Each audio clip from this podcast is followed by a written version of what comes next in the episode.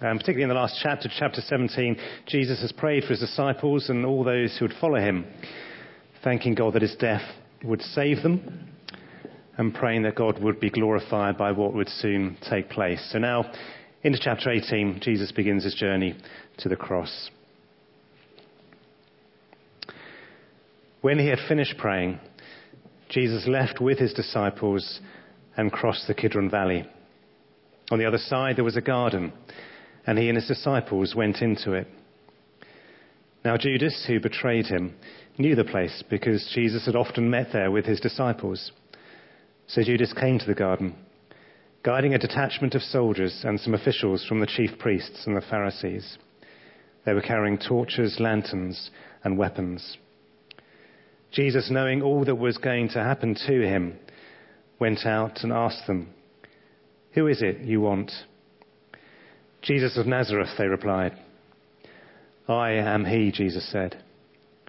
And Judas the traitor was standing there with them. When Jesus said, I am he, they drew back and fell to the ground.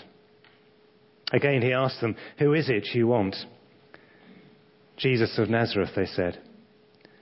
Jesus answered, I told you that I am he. If you are looking for me, then let these men go.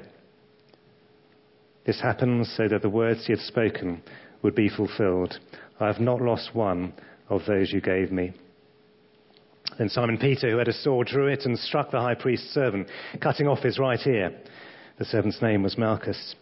Jesus commanded Peter, Put your sword away.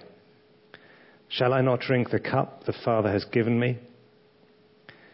Then the detachment of soldiers with its commander and the Jewish officials arrested Jesus.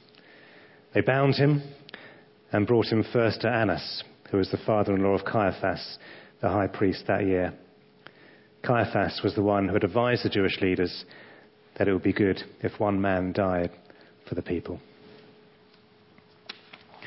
Loving Father, we praise you that in this amazing story we read that you are God, the awesome one who created all things, and yet we also learn that you can be known. I pray that you would help us understand all that this passage means for us today. You would encourage us with its truths, and uh, you would help us to see Jesus Christ as he really is.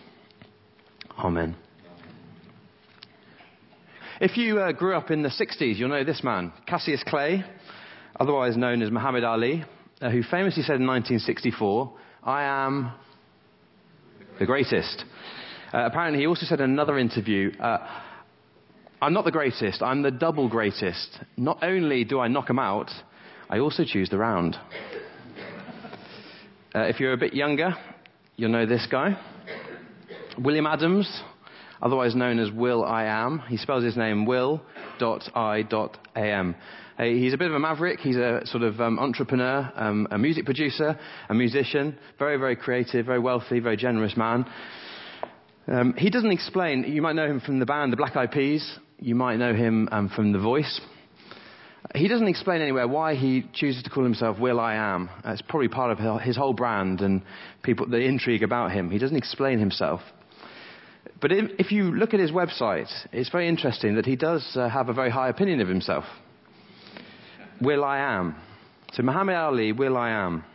Well, we've been looking, haven't we, in recent weeks at uh, the seven I am statements in John. And, and Neil and I have been unpacking every week. They're great statements that Jesus makes about himself. You can read them there, and maybe you can remember what he meant by each of those statements. But really, those statements are statements where he claims to be utterly peerless, where Jesus Christ claims to be God. And uh, before we journey to the cross, the next four weeks building up to Easter, we're looking at more passages in John's Gospel that help prepare our hearts for Easter. But before we jump into that journey with all its excitement and intrigue and distress and despair and then joy on Easter Sunday, I just want us this morning to slow down and get right to the heart of what Jesus meant when seven times in this Gospel he says, I am dot, dot, dot.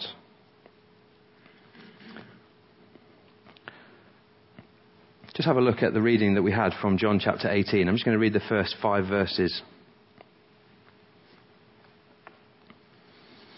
When he had finished praying, so that's Jesus, and it's interesting, isn't it? Before his big journey to the cross, what is he doing? He's praying. when he had finished praying, Jesus left with his disciples and crossed the Kidron Valley. That's a big valley to the east of Jerusalem.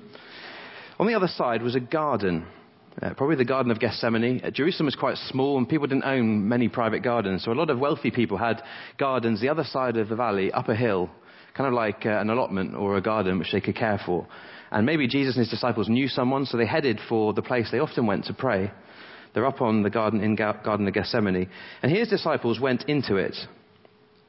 Now, Judas, who betrayed him, knew the place where Jesus had often met there with his disciples. So Judas came to the garden, guiding a detachment of soldiers and some officials from the chief priests and the Pharisees. They're their religious leaders. They were carrying torches, lanterns, and weapons. Jesus knew all that was going to happen to him, and he went out and asked them, Who is it that you want? Jesus of Nazareth, they replied. I am he. Jesus said. At one level, Jesus is just responding to them. We're looking for Jesus of Nazareth, and he goes, Well, I'm he. You're looking for me. Here I am. But actually, there's far more going on when Jesus says, I am he. He's not just introducing himself. How do we know that? Have a look at verse 6. When Jesus said, I am he, they drew back and fell to the ground. Why did they do that? Just hold that thought. Now, I've uh, been doing a bit of research for a bit of fun this week at funny names that people have. Um, apparently, there's a 76 year old recently retired man in Chichester uh, who worked for BA or some other airline, and he seriously is called Stand Still. You might have heard of the lady called Annette Curtin, Terry Bull, and Anna Sassin. Some people have funny names, don't they? Um, other names are funny, but they have meanings. Uh, in Korea, a popular name for a man is Bong, which apparently means mythical bird. Quite why you'd want to call your child a mythical bird, I don't know, but there we go. Uh, in Germany, it's Faber, which apparently means bean grower. I think it's slightly unfortunate if you are born and your parents sort of consigned you to a life of growing beans, and that's uh, all you're going to do. Faber. And then my favorite one is a North American Indian name, Yanatu, which means spring frog. So there you go. If you want a, a baby name, you can try Yanatu. Well, in the Old Testament, names are hugely significant too. Uh, names reflected the, the nature and the character of a person. So just have a, a think about this. Abraham means father of many. Moses, deliverer. And Ruth is a name derived from the word for friend. So each of these names say something of the nature and the character of the people. But you know it's the same with God.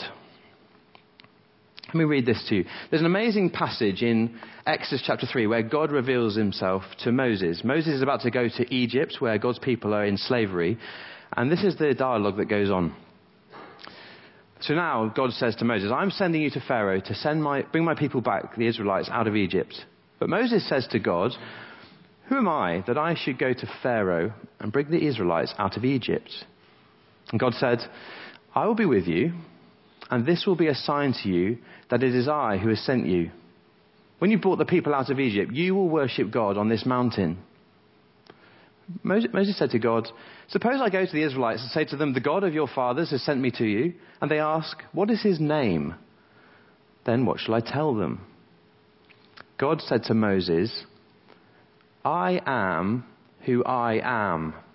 This is what you are to say to the Israelites I am has sent me to you. God also said to Moses, Say to the Israelites, The Lord, the God of your fathers, the God of Abraham, the God of Isaac, the God of Jacob, has sent me to you. This is my name forever, the name you shall call me from generation to generation. See, in the Old Testament, one of the biggest names for God that comes up, I think, 6,823 times is Yahweh. It's one of the names for God, and it's a name that means Lord. It's a name that speaks of the covenant name of God, the God who can do anything, who is with his people, who is faithful, who's the great deliverer. That is the name that God often has in the Old Testament. But the people of God, particularly the scribes, those who write the manuscripts, they held God in such revere and awe because he is the awesome God of all, that when they came to writing his name, Yahweh, they took the vowels out because they didn't dare write his full name. That was the awe they held him in. So you see there the Y, the H, the W, and the H, but the two vowels have been taken out. If you read anything on this, it's called this. Don't worry about it. It's called the Tetragrammaton. It simply means four letters. The four letters that refer to the name of God. But they didn't dare write his name because of just how awesome God was. Well, it's that Lord who reveals himself as I am. In a few chapters later in Exodus, God says to Moses, I am the Lord. And in the book of Isaiah, where God again speaks through the prophet Isaiah, he says, I am the Lord, that is my name. I'll not yield my glory to another or my praise to idols. You see, it's this Lord, the awesome creator of all things, the amazing covenant God, who calls himself I am. I am who I am. I will be who I will be. I was, I am, and I will be. It's the most amazing name that God gives to himself because it describes his nature and his character.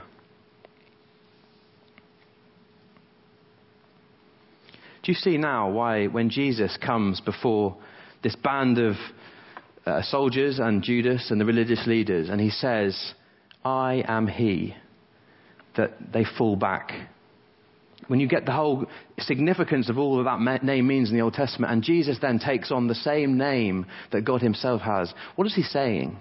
He's making a pretty massive claim. Jesus is claiming to be God. Think about how controversial those seven I am statements we've looked at in recent weeks now are. I am. I want to describe to you the difference uh, between truth and reality. Uh, last night I was with some of my friends and we had a boys' steak night watching the rugby. It was a fantastic evening. The steaks were so big that a photo wouldn't even fit on the screen. It was a great evening, okay? Now let me give you some truths about how to cook a steak, okay? Here are some truths. You have to have good quality meat. If you buy steak from a Sainsbury's or Tesco's, it will be rubbish, it won't taste good, okay? Has to be good quality. You have to cook it in a proper steak pan, a griddle pan, nice cast iron heavy base so it can get really, really hot. You don't put oil in the pan, do you know that? If you put oil in the pan and you try and get the pan really, really hot, the oil smokes and then the steak burns. You put oil on the steak, not in the pan. Next tip, you cannot cook the steak straight from the fridge. You have to let it come up to room temperature because if it goes straight from cold to a boiling hot pan, it tenses up, the meat gets really tough. So you have to let it sit out for a while. People don't know that. Last thing, you have to take the steak out early. You have to put it on a hot place and let it rest, and all the juices then get absorbed back in. The steak we had last night, which by the way was ribeye, and it was really, really quite good. That's how you cook a steak. Now, they are truths about how to cook a steak, okay? But it doesn't matter if they're true. There's a difference between truth and reality. The reality then is listening to the things that are true about how to cook a steak and cooking a steak that way and then enjoying it. The truth becomes a reality. The truth becomes personal. Well, what I want to do in the last few moments is I want to take the truth of who Jesus is and that great claim he made when he says, I am, and I want us to help, help us to see how that can become a reality. So it's not just a great information about the steak out there, but becomes something that is real to you and to me, okay? Four truths that I think will make a difference to you when you understand I am. Here we go. First one I am controls history. Do you notice in verse 4? Jesus, knowing all that was going to happen to him, went out and asked them, Who is it you want? It's a bit of a strange question, isn't it? He knows who they are, he knows why they've come, he knows exactly what they want. So why did he ask them? Well, the reason is, is because he wanted to tee up the answer that he was soon to give. He knew that they were going to say, Well, we want Jesus of Nazareth, which gives him the perfect opportunity to say, I am he. Do you notice how in verse 8 and in verse 12, Jesus puts up no fight? He says, I told you I'm he.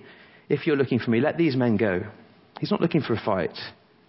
And then the detachment of soldiers with its commander, verse 12, and the Jewish officials arrest Jesus. They bind him, bound him and take him away. Jesus didn't put up a fight because he knew what was going to happen. He knew that he was going to be arrested. He was in complete and utter control. Don't know if you notice as well, there's some details in here. Look at verse 3. They come carrying torches, lanterns, and weapons. Why? Because it's night time, and they think maybe Jesus and his disciples have run away and hiding. So they bring all these lanterns and torches so they can see him. Yes, it's Passover, full moon, they can see a bit, but they want to make sure they definitely can see him. And they come with weapons because they're expecting a fight. And Jesus just says, I'm he. I don't want to fight you. I know you're going to arrest me. I'm in complete control. Do you notice as well, this all happened away from the city. It's Passover. There are thousands of Jews in Jerusalem. Well, they don't, Romans didn't want to arrest Jesus in a public place, create a riot and a big scene. Well, Jesus knows that. So he goes away to a quiet place, knowing that they will come to find him in that quiet place. And he's arrested there. Jesus didn't want people to fight for him because he came to lay down his life. You see, where this took place and how it took place is actually very, very significant. And what it teaches us is that time is something that only God controls. God is in complete and utter control. I am controls history. Now, that's a really important truth in an ultimate sense because it means that we trust God with the future, with eternity, and all that that means. We trust Him through death. But I also just want to take us, that, that truth that I am controls history can actually make a massive difference in our lives right now. I've had a number of conversations with people this week, uh, a couple of teams in the church, a couple of individuals, couple of observations I've made of other people and I've made of myself. Sometimes life can be really difficult. And the fact that I am controls history actually should give great comfort if you're struggling. I know many people are struggling with illness, yourself or of a loved one. I know that you're going through a lot of difficult things. I'm sure that Mother's Day for some is a particularly painful day. Maybe your life is just in a state of chaos at the moment. There's just so much going on. You haven't got any headspace. You can't think. You just feel like there's too much pressure. Maybe you're just struggling and it just feels like a weight is crushing you. Take comfort that I am controls history. And if you know him, it's the covenant God who created everything who is with you right now in the things you're finding difficult. Well, not only does I am control history, I am gives himself. Do you see verses 10 and 11? They come to arrest Jesus. Simon Peter, he's one of Jesus' closest friends. He has a sword, probably a short sword, hidden inside his tunic. What does he do, verse 10? He draws it and strikes the high priest's servant, cutting off his right ear. He probably just lashed out trying to kill him. He's trying to defend the man he loves. But Jesus, verse 11, commands Peter Put away your sword. Shall I not drink the cup the Father has given me? The cup there is a metaphor for his death. He says, Peter, we're not going to fight this one through because I know I'm going to the cross. I am going to give myself. Didn't we see it a few weeks ago in John chapter 10? Neil was unpacking, I am the good shepherd. What does the good shepherd do? He lays down his life for his sheep. Uh, we looked at it last week, didn't he? I am the true vine. And Jesus said, Greater love has no one than this, that he lay down his life for his friends. Do you know this all took place at Passover, and historical records reckon that there could have been as many as a quarter of a million lambs killed at Passover. It's a Jewish festival that celebrates the delivery of God's people from Egypt. And people brought lambs and other offerings, and they were slaughtered on this altar because the blood was spilt of an animal so that the blood does not have to be spilt of the person. It's like a substitute. Well, imagine a quarter of a million lambs being slaughtered and all the blood. And it would run down the steep sides of Jerusalem down to the Kidron Valley where there's a brook. And the brook is not full of water most of the time, and in the rainy season it would rise up. Well, the blood flows through that brook. It's not a mistake that John draws attention to this. Do you notice in verse 1? All this happened at Passover, and it says that Jesus and his disciples crossed the Kidron Valley. It's not just a little detail, it's in that little valley where the blood would have been flowing at this time. And as Jesus crossed over that little bit of river, he himself would have been reminded that he is soon to go to his death and his blood would be shed. I am not only controls history, but I am comes to give himself. Thirdly, I am rescues. Do you notice verse 8? You just get a little detail of this. Jesus answered, I told you I'm he, and if you're looking for me, then let these men go. He's saying, You've not come for my disciples, let them go. It's me who you want.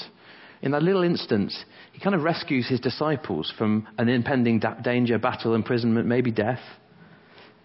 But it's actually a picture of a much bigger rescue. Verse 9 Jesus is the great rescuer. This happens so that the words he had spoken would be fulfilled.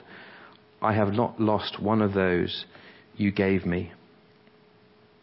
See, Jesus came into the world to rescue us so that not a single person whom God is calling to himself would be lost.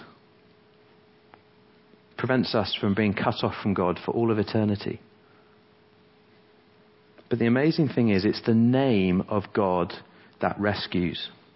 Just have a look at the next, the previous chapter when Jesus was praying. Jesus says this I will remain in the world no longer, but they are still in the world, and I'm coming to you. Holy Father, protect them by the power of your name, the name you gave me, so that may, they may be one as we are one. While I was with them, I protected them and kept them safe by that name that you gave me. None has been lost except the one doomed to destruction, so that Scripture would be fulfilled. I am controls history. I am came to give himself. I am came to rescue. And finally, I am divides. Don't know if you notice another little detail in this passage. There's a stark contrast that John draws between Judas, the man who betrayed Jesus, and the disciples. Do you see in verse 2? How is Judas described to us? Judas who betrayed him. We know Judas is the betrayer, but John puts that note in to remind us again Judas the betrayer. Have a look at verse 5. How is Judas described? Judas the traitor. Well, we know he's the traitor, but again, John puts that in to remind us again of who he is. And if you don't know, remember what, what Judas is like, the context of this, if you flip back to John chapter 12, you don't need to, but I'll just read it to you. John chapter 12, verses 4 to 6. One of his disciples, Judas Iscariot, who was later to betray him, objected, Why wasn't this perfume sold and the money given to the poor? It was worth a year's wages. He didn't say this because he cared about the poor, but because he was a thief. As keeper of the money bag, he used to help himself to what was in it. See, there's one picture the Judas who was prepared to give up everything, a relationship with this I am, for some money. Perhaps you're a person who is choosing to hold God at a distance because something or someone else in your life is more important to you than knowing Him. Well, Judas is here to remind us and show us what we're like if that is us. But notice, in contrast to Judas, you get the disciples. And the disciples are pretty worried. We've seen that in the previous chapters, haven't we? They're struggling. They don't want Jesus to go to the cross, but they're still with him at this point. They're still hanging on. They're still trying to trust, even in the mess of their life. And what did Jesus pray for them in chapter 17? This is eternal life, that they know you, the only true God, and Jesus Christ, whom you have sent. The disciples are clinging on to the truth of that prayer. And perhaps that's you. Maybe you're struggling in your faith, but you're trusting. Cling on to that promise. This is eternal life, that they know you. If you know God, then you have hope. And so, friends, as we move next week and the following weeks to this Easter series, it's this great I am, Jesus, who is God eternal, who goes to the cross, who's betrayed, who's crucified, and then rises again. But it's this great I am that you can know. And this Easter, there's nothing better than you can do than to bow the knee before Him and to give your whole life to serve Him. Because this passage teaches us that Jesus is God and He's absolutely passionate about knowing you. Now, this is eternal life that they know you, the only true God, and Jesus Christ, whom you have sent.